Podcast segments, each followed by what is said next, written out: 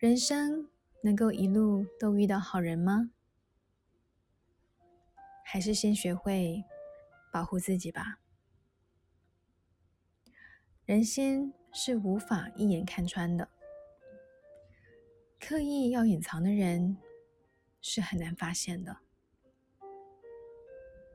曾几何时，以为我们真的交心，最后发现，原来对方别有用心。